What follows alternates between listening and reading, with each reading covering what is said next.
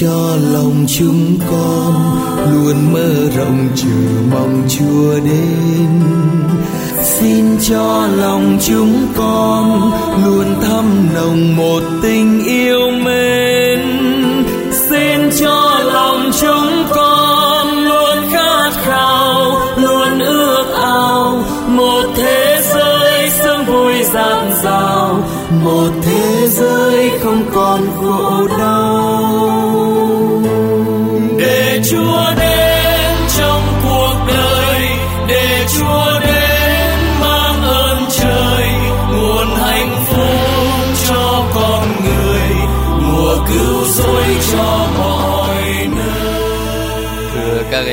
và các bạn. Trước khi đi vào bài thì tôi chia sẻ đôi điều về những thắc mắc có nhận được trong tuần qua.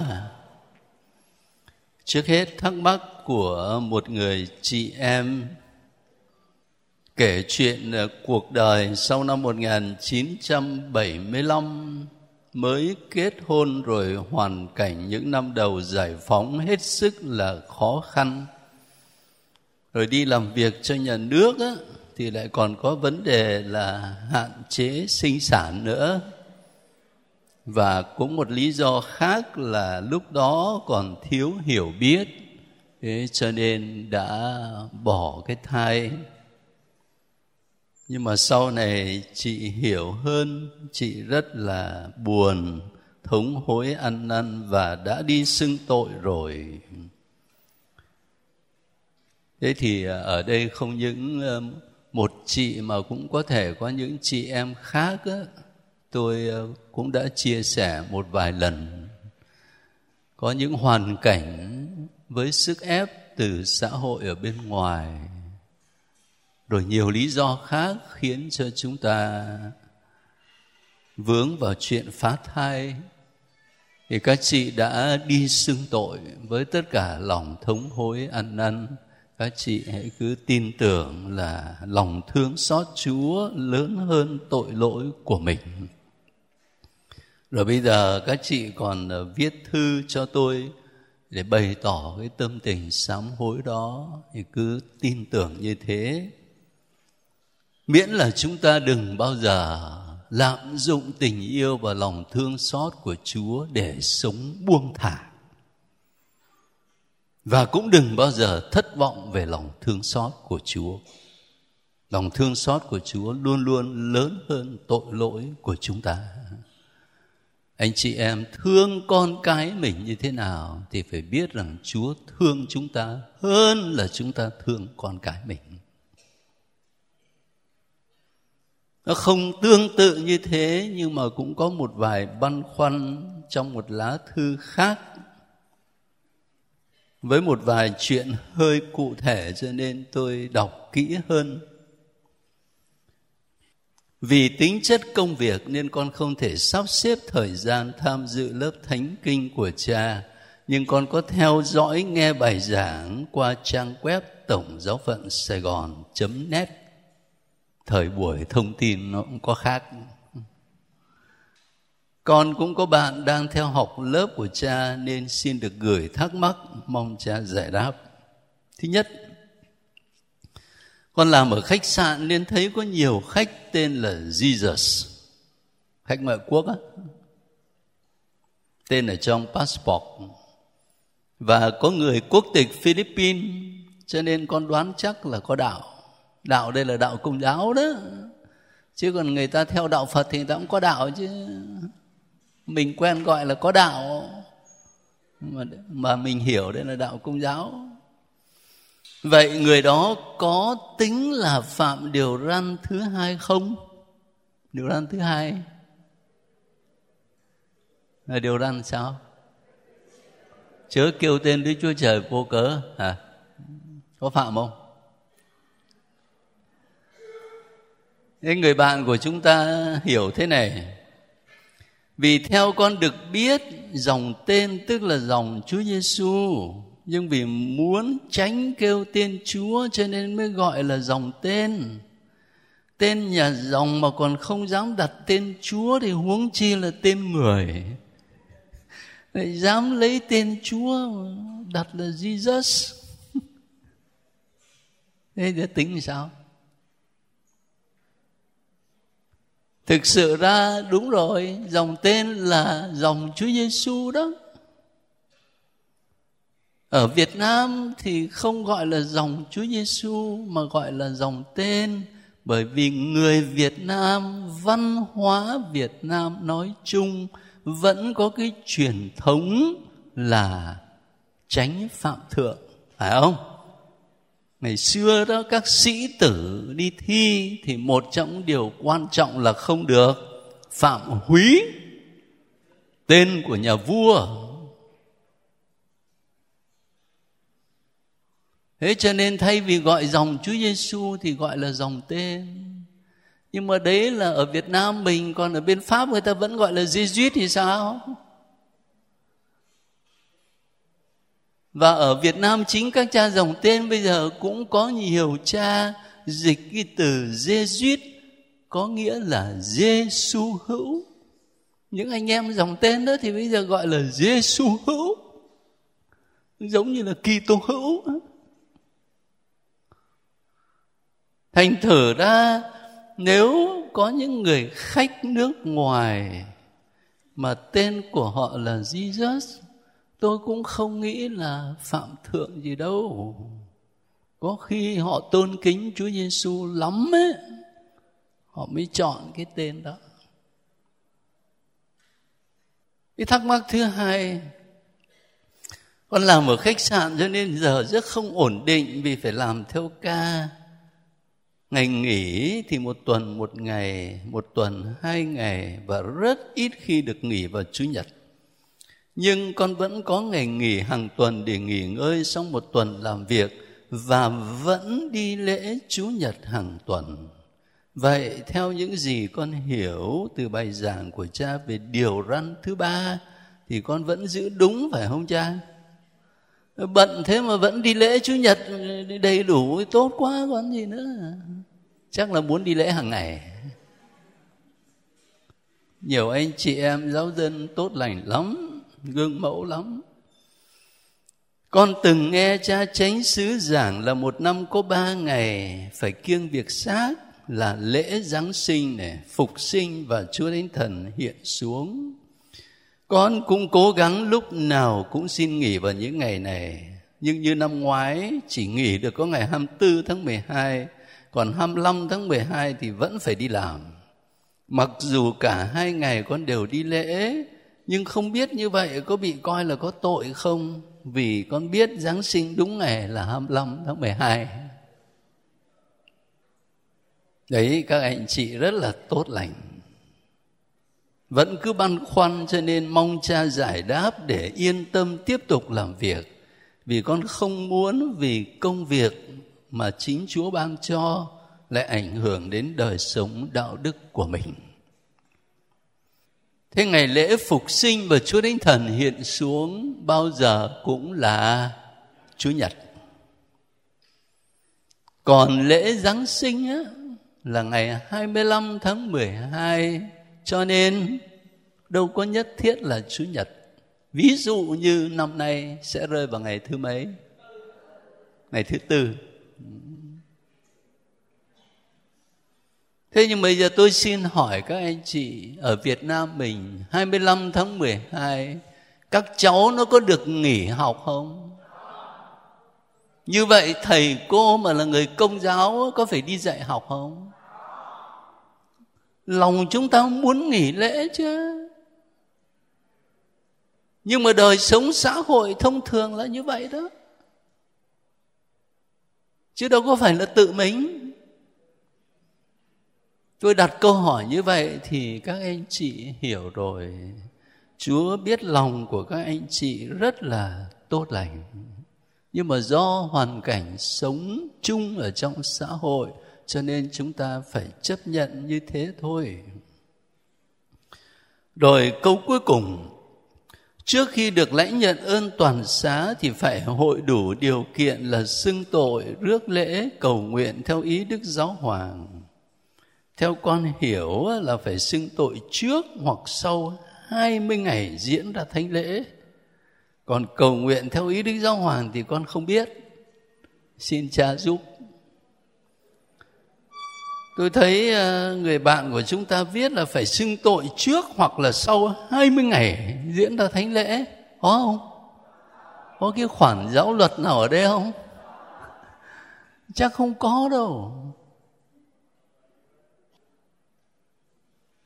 Giáo hội mời gọi chúng ta là xưng tội rước lễ. Là để làm gì? Để cho mình đừng coi cái ơn toàn xá đó như là một món hàng. Mình mua ngoài siêu thị. Nhưng mà mình phải thấy lãnh nhận ơn toàn xá là đưa cả con người, cả cuộc sống của mình vào trong mối tương quan mật thiết với chúa đi xưng tội đi rước lễ là để sống với sự hiệp thông với chúa như vậy. Đón nhận ơn toàn xá để được chúa đưa vào trong đời sống của ngài trọn vẹn. Thế cho nên là đừng hiểu quá khắt khe như vậy. Còn việc mà bảo cầu nguyện theo ý đức giáo hoàng nếu ai trong các anh chị có cuốn lịch công giáo thì thấy mỗi một tháng đều có ý cầu nguyện theo đức giáo hoàng. Nhưng giả như chúng ta không biết thì chúng ta hiệp ý thôi. Con cầu nguyện theo ý của đức giáo hoàng. Chúa biết hết mọi sự. Thế cho nên là cứ an lòng và sống đạo. Đừng có lo lắng quá về những chi tiết. Nó không quá cần thiết. Tôi không có ý khuyến khích các anh chị sống buông thả đâu. Nhưng mà tôi nói một cách tổng quát. Tôi lặp lại một lần nữa là chúng ta phải đặt cái tình yêu và lòng thương xót của chúa lên trên hết mọi sự. Thế bây giờ ta bước sang điều răn thứ bảy, có nghĩa là chỉ còn có điều răn thứ tám, thứ chín và thứ mười thôi. Cho nên từ bây giờ đến trước tết hoàn tất là vừa. Ở trong kinh mười điều răn thì đến điều răn thứ bảy rất vắn tắt là chớ lấy của người. Và thường chúng ta cũng hiểu rất đơn giản bao giờ mà mình nhón của người khác á, thì mới là vướng vào cái điều răn này. Nhưng mà thật ra điều răn thứ bảy rộng lắm. Và trước khi mình xem xem như thế nào thì vướng vào cái tội điều răn thứ bảy.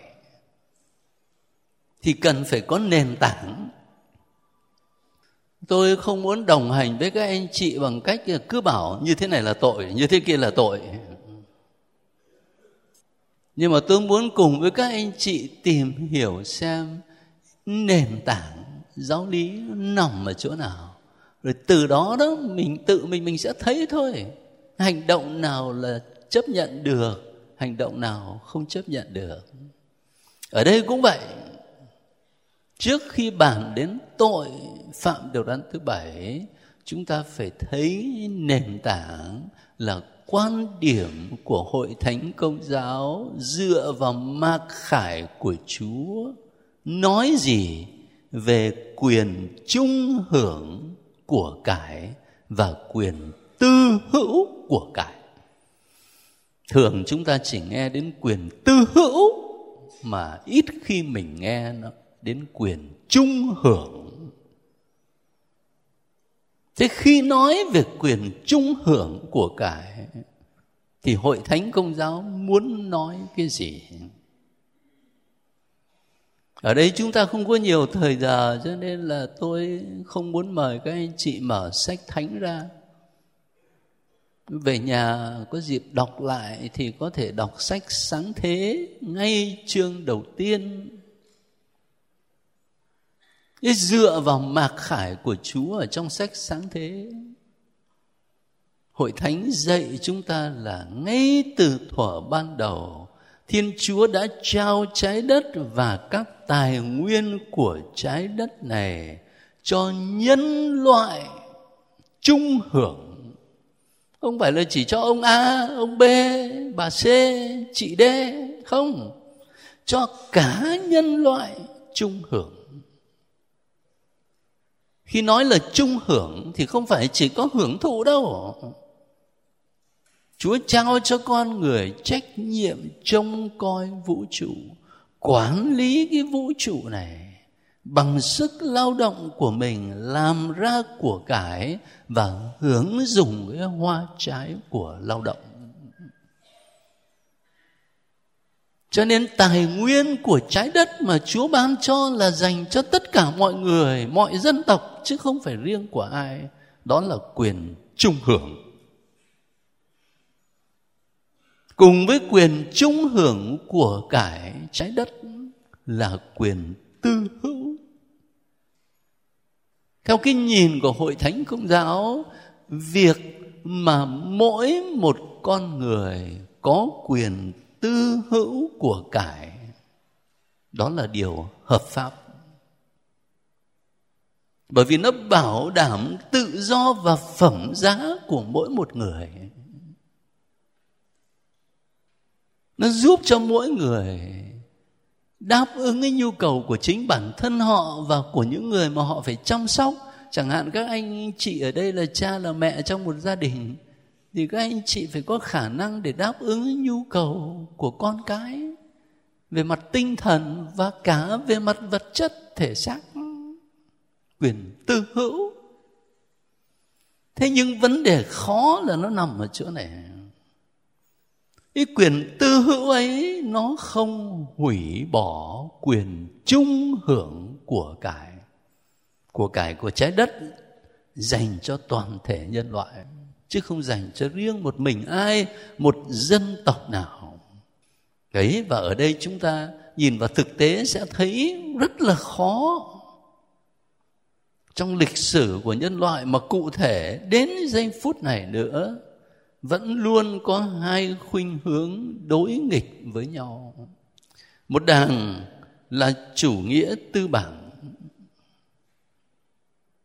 Nó đòi hỏi và tôn trọng quyền tư hữu của mỗi cá nhân.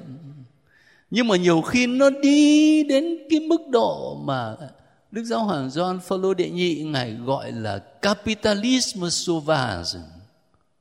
Một cái thứ chủ nghĩa tư bản rừng rú. Một thứ chủ nghĩa tư bản mà ở trong đó kẻ mạnh ăn hiếp kẻ yếu một thứ chủ nghĩa tư bản mà ở trong đó người nghèo, người tàn tật, người già nua bị loại ra bên ngoài. Chúng ta cứ bảo là đấy là công bằng. Có thực sự là công bằng không? Một đứa trẻ nó vừa mới sinh ra, nó vừa mới chào đời, nó đã bị tàn tật rồi. Bây giờ chúng ta bảo đối xử công bằng. Ai làm ra của cải thì người ấy hưởng dụng có được không? Có thực sự là công bằng? Một đứa trẻ nó sinh ra trong một gia đình hết sức nghèo khổ. Ngay từ nhỏ đã không đủ ăn, ốm yếu. Mình bảo là đối xử công bằng, ai làm ra của cải thì người ấy hưởng. Có công bằng thực sự. Thế cho nên nhiều khi nó đi đến cái mức độ là một thứ chủ nghĩa tư bản rừng rú đó là điều mà Đức Gioan Phaolô đệ nhị gọi và Đức Giáo Hoàng Francisco hiện nay là ngài lên án. Ngài nói cái thế giới của chúng ta hiện nay nó sống theo một nền văn hóa gọi là vứt bỏ, throw away culture. Kẻ mạnh ăn hiếp kẻ yếu. Đó là một cực đoan. Một cực đoan khác thì không phải chủ nghĩa tư bản, mà ngược lại là chủ nghĩa xã hội. Chủ nghĩa xã hội mà chủ trương tập thể, nó đi đến một cái mức độ mà mỗi một cá nhân không còn phải là một nhân vị được nhìn nhận và được tôn trọng nữa, mà chỉ là một con số thôi. Cho nên nó có hai cái cực quan điểm của hội thánh công giáo thì không như vậy. Hội thánh công giáo dựa vào lời của chúa để khẳng định cái quyền tư hữu là hợp pháp. Nhưng đồng thời, quyền tư hữu ấy, nó không xóa bỏ cái quyền chung hưởng của cải thế chúng ta phải nắm cái nền tảng giáo lý này, rồi từ đó mình mới thấy tại sao cái này là tội, cái kia không phải là tội?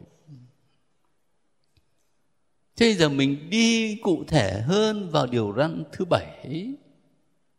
Để cho nó dễ theo dõi thì tôi phân ra làm hai phần. Thứ nhất là cấm trộm cắp và thứ hai là giữ công bằng. Cấm trộm cắp nó mới là tiêu cực thôi mà phải giữ công bằng đó là điều tích cực. Cấm trộm cắp có nghĩa là cấm chiếm đoạt của cải của người khác mà trái với ý muốn. Ở đây lại còn thêm cái từ hợp lý nữa. và việc nhiều khi nó là cái ý muốn phi lý, ý muốn vô lý. Thế giáo hội cẩn thận dùng cái từ là ý muốn hợp lý của chủ sở hữu. Nếu chúng ta vướng vào cái tội trộm cắp khi mà mình chiếm đoạt của cải của người khác, mà ngược lại với ý muốn hợp lý của người ta mà chính vì cái từ hợp lý này, ví dụ ta liên tưởng đến cái câu chuyện nổi tiếng trong phúc âm ông nhà giàu, ngày ngày yến tiệc linh đình. Còn anh Lazaro, ngồi ngoài cửa cách đó năm bảy mét, thì chỉ mong có cái vụn bánh từ bàn ăn của ông nhà giàu rơi xuống mà cũng không được. Chỉ có chó nó đến nó liếm ghẻ thôi. Chúa Giêsu mô tả như vậy cái khoảng cách năm bảy mét thôi. Nhưng mà chính cái khoảng cách đó nó làm nên vực thẳm giữa thiên đàng và hỏa ngục. Sau này, một sự vô cảm, một sự vô tâm nó tìm mọi cách để chiếm đoạt của cải cho mình. Không có quan tâm gì đến người khác. Nó có hợp lý không? Ở trong thế giới hôm nay hố ngăn cách giữa người giàu và người nghèo, giữa các dân tộc giàu có và những dân tộc nghèo khổ, càng ngày nó càng rộng. Thế thì trong trường hợp mà chúng ta bảo là phạm tội trộm cắp là khi mình chiếm đoạt của cải của người khác, nhưng mà trong trường hợp nó có nhu cầu rõ ràng và khẩn cấp. Giờ các anh chị cứ tưởng tượng cơn bão cách đây một tháng ở Philippines.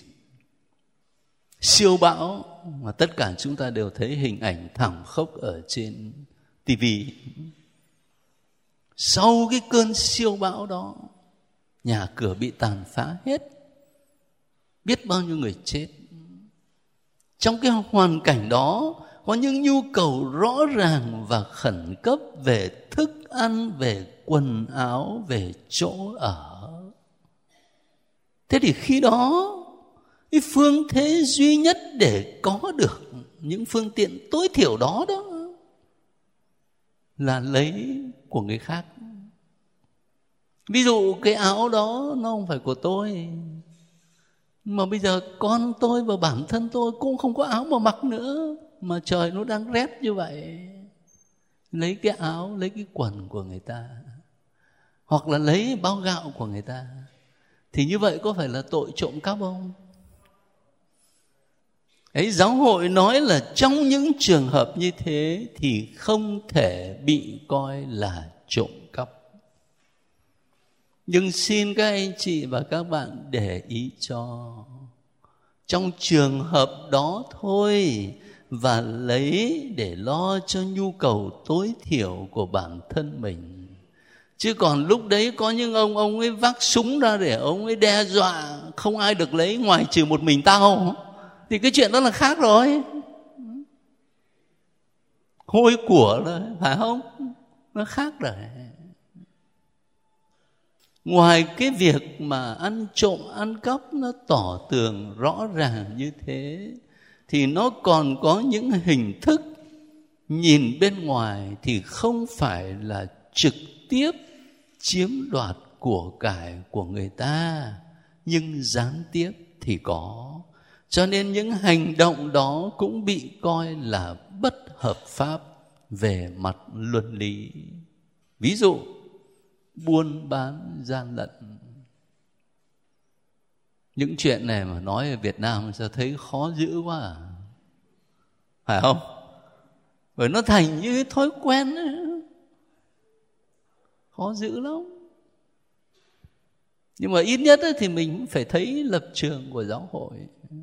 Buôn bán gian lận trả lương bất công. Không có xứng với sức lao động mà người ta bỏ ra. Cho nên trong các xã hội ở Việt Nam mình cũng có, nhưng mà không biết là cái mức đó nó thỏa đáng hay không. Luôn luôn người ta khẳng định cái mức lương gọi là tối thiểu, phải không? Mức lương tối thiểu. Khi đi thuê một người phải trả cho người ta, mức lương tối thiểu là như vậy.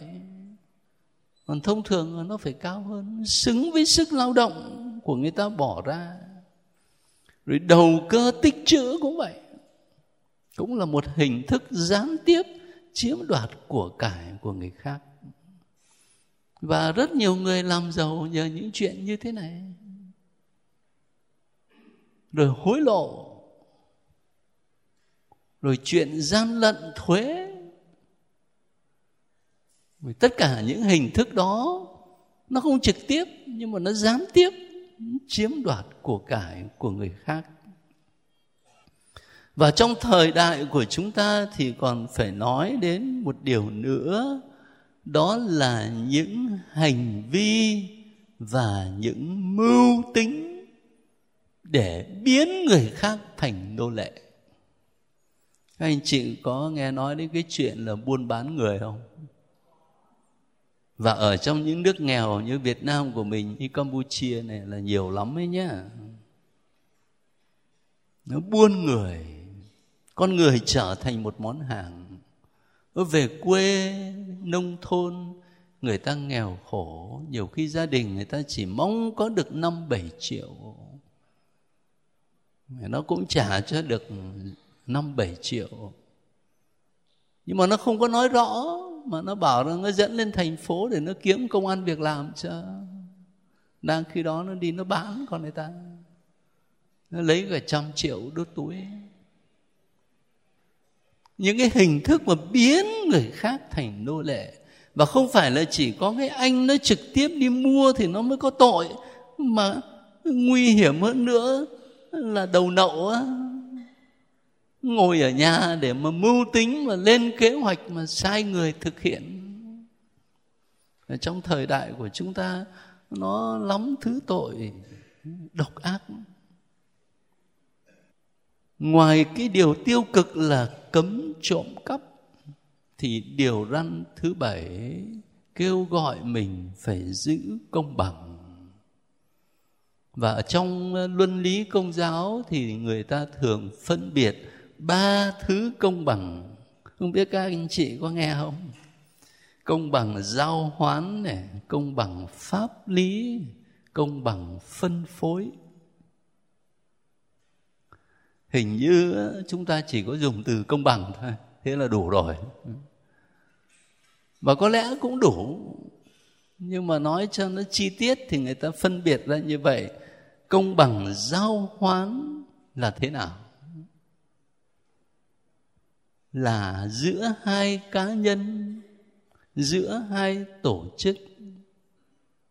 Trong một hợp đồng mua bán thì cả hai bên phải tôn trọng một cách chính xác những gì quy định với nhau trong hợp đồng. Đơn giản thế thôi. Hay nói đơn giản nữa, mình đi mua một món hàng, người ta bảo một trăm ngàn, thì mình đưa cho người ta một trăm ngàn, người ta đưa cho mình món hàng. Thay vì mình đưa cho người ta bảo là một trăm, nhưng mà trong đó nó chỉ có 95 thôi lỗi đức công bằng nữa. Công bằng giao hoán, thông thường là như vậy. Thế còn công bằng pháp lý đó là bổn phận của công dân đối với cộng đồng xã hội. Thế về điều này tôi xin nói thật. Có thể chúng ta không bao giờ vướng vào tội trộm cắp theo cái nghĩa công bằng giao hoán không bao giờ mình đi lấy của người khác. Thế nhưng mà biết đâu mình coi là chuyện bình thường, cái việc là mình đi lấy của chung mới đây người ta nói đến cái chuyện hôi của của cái anh nào nó chở xe bia nữa. Tội nghiệp quá nhưng mà có người giải thích bằng bà con mà xuống ra mà lấy bia như vậy đó. Bởi vì bà con nghĩ rằng nó không phải là của anh tài xế. Mà cái này là của cái công ty này hay là của nhà nước, nó giàu lắm cho nên mình lấy thoải mái. Nghĩ như vậy là nó nằm ở cái chỗ công bằng pháp lý. Người ta làm đường, người ta đổ sẵn đá, gạch cát gì đó ở ngoài sân nhà mình thế ban ngày thì nó còn nguyên, tối ngủ đến sáng sau nó mất hẳn một nửa. Coi nó rất là bình thường, vui vẻ. Mình không có lấy của người khác, nhưng mà mình đã xúc phạm đến ích chung phải không? Công bằng pháp lý nó nằm ở chỗ đó, bổn phận của công dân với cộng đồng xã hội rồi công bằng phân phối đó là những gì mà cộng đồng phải thực hiện cho công dân trong một đất nước, trong một xã hội tương xứng với tiền đóng thuế của người ta, tương xứng với nhu cầu sử dụng của người ta. Người dân người ta làm được 10 đồng, người ta đã phải đóng thuế hai đồng chẳng hạn. Là để lo cho những công việc chung đường xá cầu cống những sinh hoạt chung. Ông nhà nước thay vì lo cho những công việc chung, lại đút vào túi của mình, xài cho mình, cho gia đình mình, cho phe nhóm mình, thì đấy là đâu còn công bằng nữa. Cái đó là mình vi phạm cái công bằng phân phối này. vi phạm ích chung của xã hội. Người ta phân biệt ba loại như vậy mà trong thực tế thì chúng ta thường để ý đến cái công bằng giao hoán.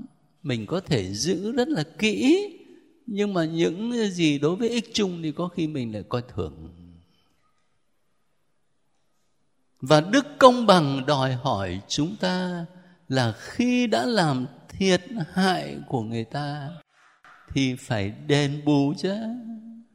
Ở trong phúc âm có cái câu chuyện nào mà đền bù gấp bốn. Ông già kêu, gặp Chúa Giêsu rồi, ông ấy tuyên bố, ông ấy chia nửa phần của cải cho người nghèo. Làm thiệt hại ai thì phải đền gấp bốn. Nhiều người ở ngoài công giáo, người ta bảo là, ở trong đạo sướng nhỉ? Cứ phạm tội xong rồi đi xưng tội thế là xong. Tùy tội chứ tội mà đi ăn cắp của người ta cả trăm triệu, rồi cứ vào gặp ông cha xưng tội là xong à? Phải đền chứ. Đền bù. Và nếu không đền được ở trong cuộc đời này, thì mai mốt chúa bảo, đền cho nó đủ rồi tính.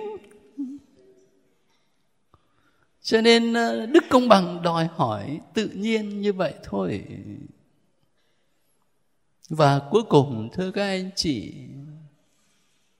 khi nói đến ờ, điều răn thứ bảy, đến tội trộm cắp, đến đức công bằng, chúng ta đừng quên một điều này, là chúa không chỉ kêu gọi mình ngừng lại ở chỗ công bằng, mà chúa kêu gọi mình đi xa hơn, đi xa hơn đến chỗ yêu thương người khác nhất là những người nghèo, khổ, thiếu thốn. Rõ nhất là ở trong Matthew chương 25 dụ ngôn ngày phán xét chung. Chúa phân biệt kẻ lành người dữ, đứng bên phải, đứng bên trái. Và điều mà Chúa nói thì ai trong chúng ta cũng nhớ rồi ngày xưa ta đói mà các ngươi cho ăn, ta khát mà các ngươi cho uống, ta rách rưới các ngươi cho áo mặc ta bị cầm tù các ngươi đến viếng thăm Chúa Giêsu tự đồng hóa mình với những người nghèo khổ nhất. Mới đây, thông tin ở trên ờ, thế giới người ta nói nhiều lắm báo tham hàng năm họ có thói quen họ chọn những nhân vật của năm đó. Thì năm nay là họ chọn đức giáo hoàng francisco. Mà điều lạ là ngài mới làm giáo hoàng có 9 tháng hả? Mà trở thành một khuôn mặt cả thế giới quan tâm. Tạ ơn chúa về điều đó người ta có một cái nhìn tích cực, một cái nhìn phấn khởi về giáo hội công giáo qua vị giáo hoàng này. Và điều mà đánh động lòng người ta nhất chính là cái tình yêu, lòng thương xót của ngài dành cho những người nghèo, trẻ em, những người bị bỏ rơi, những người tàn tật, những người thiếu thốn. Người ta xúc động trước những cái cử chỉ và nỗ lực của ngài. Thành thử ra, chúa không chỉ kêu gọi chúng ta ngưng lại ở cái chỗ là giữ được công bằng, nhưng mà đi xa hơn đến tình yêu thương nhất là cho người nghèo. Và khi nói đến người nghèo thì lập tức các anh chị và tôi thông thường mình chỉ nghĩ đến nghèo vật chất. Đúng vậy, bởi vì nó cụ thể quá đấy. Nhưng mà thật ra đó cái nhìn của giáo hội công giáo từ lâu rồi, nói đến sự nghèo khó thì không chỉ là sự nghèo khó về vật chất, mà còn hiểu cả sự nghèo khó ở những hình thức khác, về văn hóa và về cả tôn giáo. Thành thử ra, yêu thương người nghèo không chỉ là đem của cải vật chất đến cho người ta, mà còn là giúp cho người ta thoát những cái hình thức nghèo khổ khác. Ý trong thực tế, giáo hội mời gọi chúng ta sống cái tình yêu thương người nghèo một cách cụ thể thế này. Thứ nhất là sống chia sẻ. Một đời sống giản dị có thể khó lòng mà mình có tình yêu thực sự đối với người nghèo. Nếu trong thực tế mình nô lệ của cải đến mức mà đặt nó như là thần tượng của mình ấy, và bằng mọi giá đạt cho bằng được thì khó lòng mà có lòng yêu thương người nghèo. Hoặc là khó lòng có lòng yêu thương người nghèo thật sự khi mà mình ờ, sử dụng của cải một cách nó quá ích kỷ. Nói cho đúng ra thì điều mà Chúa Giêsu kêu gọi chúng ta tinh thần nghèo khó, nó không có nghĩa là mình phải sống trong một cảnh cùng khổ. Mình vẫn có thể có những phương tiện sử dụng để làm việc, để phục vụ mình vẫn có thể có cái máy vi tính để mà làm việc chứ. Có cái tivi để mà giải trí chứ. Chúa đâu có cấm đâu. Nhưng mà cơn cám dỗ nó nằm ở chỗ này này là hầu như nó không ngừng ở đấy. Nó không ngừng ở đấy. Mà nó cứ càng ngày nó càng thúc đẩy chúng ta phải có nhiều hơn, phải có nhiều hơn, mới hơn. Nhất là trong xã hội, gọi là xã hội tiêu thụ nó tìm mọi cách để nó thúc đẩy sự tiêu thụ. Và nó tạo cho mình có cái cảm giác rằng anh mà không có cái điện thoại như thế này thì anh không phải là người. Anh mà không mua cái tivi như thế này thì anh chưa đáng gọi là người. Đấy, nó nó cắm dỗ mình như vậy. Có một vài bạn trẻ tôi hỏi bảo thế con đi uống cà phê ở cái quán sang như vậy đó nó có ngon hơn ở ngoài không? Và cũng chả thấy nó ngon hơn bao nhiêu. Bảo là sao vào đó, nghe nói mắc lắm và bảo vâng nhưng mà thưa cha, mình vào đấy thì mình bước ra thấy nó oai hẳn. Đúng vậy không? Như vậy nó không chỉ còn là ly cà phê nó ngon hay không ngon, mà nó mang một cái nhãn xã hội. Cho nên cái ranh giới nó mong manh vô cùng và nó cứ càng ngày nó càng đòi hỏi mình. Không phải đối với các anh chị à, mà thôi với các linh mục cũng vậy. Tôi nghe có linh mục mà có giảng máy đến cả vài chục ngàn đô la thì tôi không tưởng tượng được. Nhưng mà đấy có ý diễn tả cái ranh giới đó, nó mong manh mà nếu chúng ta không để ý là mình cứ bị cuốn hút vào đó, càng ngày càng sâu hơn. Không còn cái đời sống giản dị vừa phải. Thay vào đó, điều tốt hơn giáo hội khuyến khích chúng ta là làm việc từ thiện. Và việc từ thiện ở đây đó, một lần nữa, không phải chỉ là đem của cải vật chất đi cho người khác đâu mà còn cả trong đời sống tinh thần. Cho nên khi các anh chị đi thăm những người đau yếu, đi thăm các cụ già neo đơn,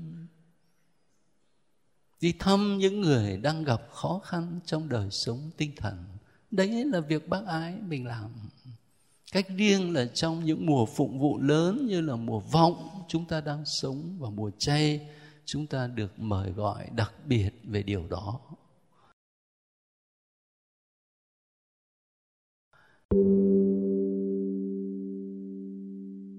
Thế chính vì thế thì kết thúc ờ, giờ học ngày hôm nay đó, tôi mời các anh chị lấy sách thánh ra. Lấy sách thánh ra. Thư của thánh Phaolô gửi tín hữu Roma, chương 12 từ câu 9 đến câu 13 Roma, chương 12 từ câu 9 đến 13 Mời các anh chị chúng ta đọc chung với nhau. Lòng bác ái không được giả hình giả bộ. anh em hãy gấm ghét điều dữ tha thiết với điều lành. Thương mến nhau với tình huynh đệ. Coi người khác trọng hơn mình nhiệt thành không chế nái lấy tinh thần xuất sắng mà phục vụ chúa. Hãy vui mừng vì có niềm hy vọng. Cứ kiên nhẫn lúc gặp gian truân và chuyên cần cầu nguyện. Hãy chia sẻ với những người trong dân thánh đang lâm cảnh thiếu thốn và ân cần tiếp đãi khách đến nhà chúng ta đọc tiếp một câu nữa. Chương 13 câu 8 đến câu 10 yêu thương là chu toàn lề luật. Anh, anh em đừng mắc nợ gì ai ngoài món nợ lương thân tương ái. Vì ai yêu người thì đã chu toàn lề luật. Thật thế các điều răn như, ngươi không được ngoại tình, không được giết người, không được trộm cắp, không được ham muốn, cũng như các điều răn khác điều tóm lại trong lời này. Ngươi phải yêu người thân cận như chính mình.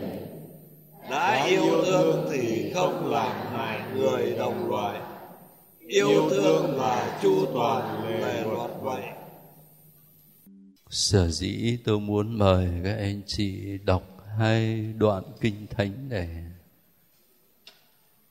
Trong ngày chúng ta học về điều răn thứ bảy,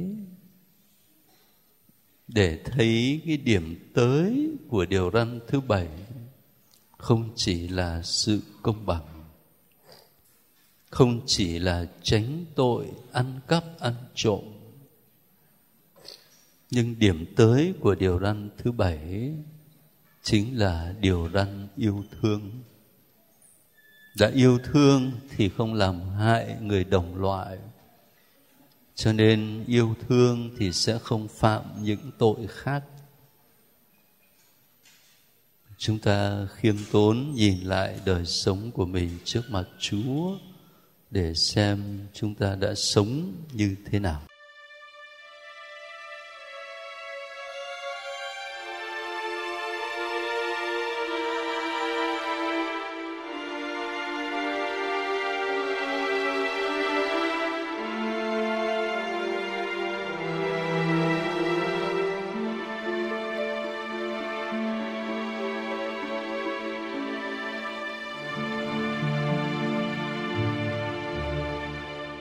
Mời các anh chị chúng ta cùng cầu nguyện.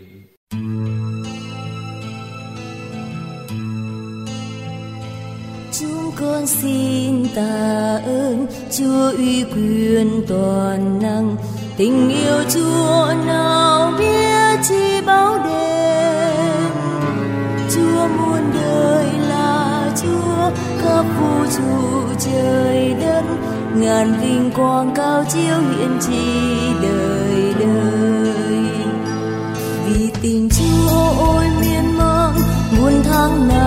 Không tàn. Rừng chiều sóng vô lớp lớp biên cười vang dền lòng chúa thương vui huyền diệu quyền chúa trên muôn thần lực nguồn an vui chan chứa thanh ơn không vơi. Chúng con xin tạ ơn Chúa y quyền toàn năng. Tình yêu Chúa nào biết chi bao đêm.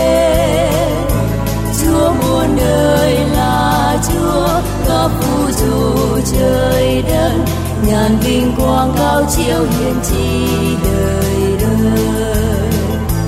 Vì tình Chúa đã chất chứa trong trái tim mẹ hiền, luôn chiều mến mãi cứu giúp chưa che nguyên cầu. Ngàn phúc ơn vẫn nhờ mẹ, ngàn khổ lo nhờ mẹ thương dân chúa cho đời ta. Chúng con xin tạ ơn chúa ý quyền toàn năng. Tình yêu chúa nào biết chi bao đêm. Chúa muôn đời là Chúa khắp vũ trụ trời đất. Ngàn vinh quang cao chiếu hiện chỉ đời.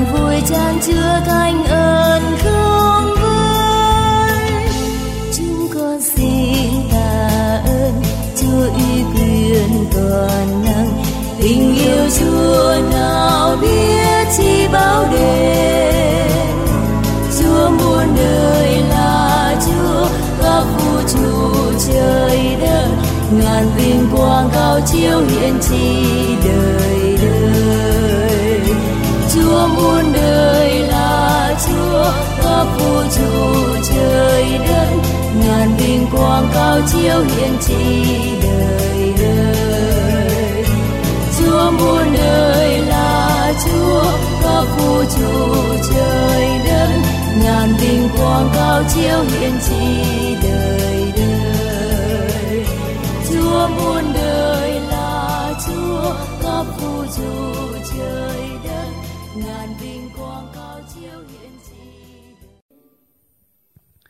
Chúa ở cùng anh chị em. Hãy chúc tụng danh Chúa. từ bây giờ và cho đến muôn đời Ơn phù trợ chúng ta ở nơi danh Chúa. là đấng tạo thành trời đất Xin Thiên Chúa toàn năng là Cha và Con và Thánh Thần ban phúc lành cho anh chị em. amen Chúc các anh chị về bình an. Chúng con xin chân thành cảm ơn Đức Cha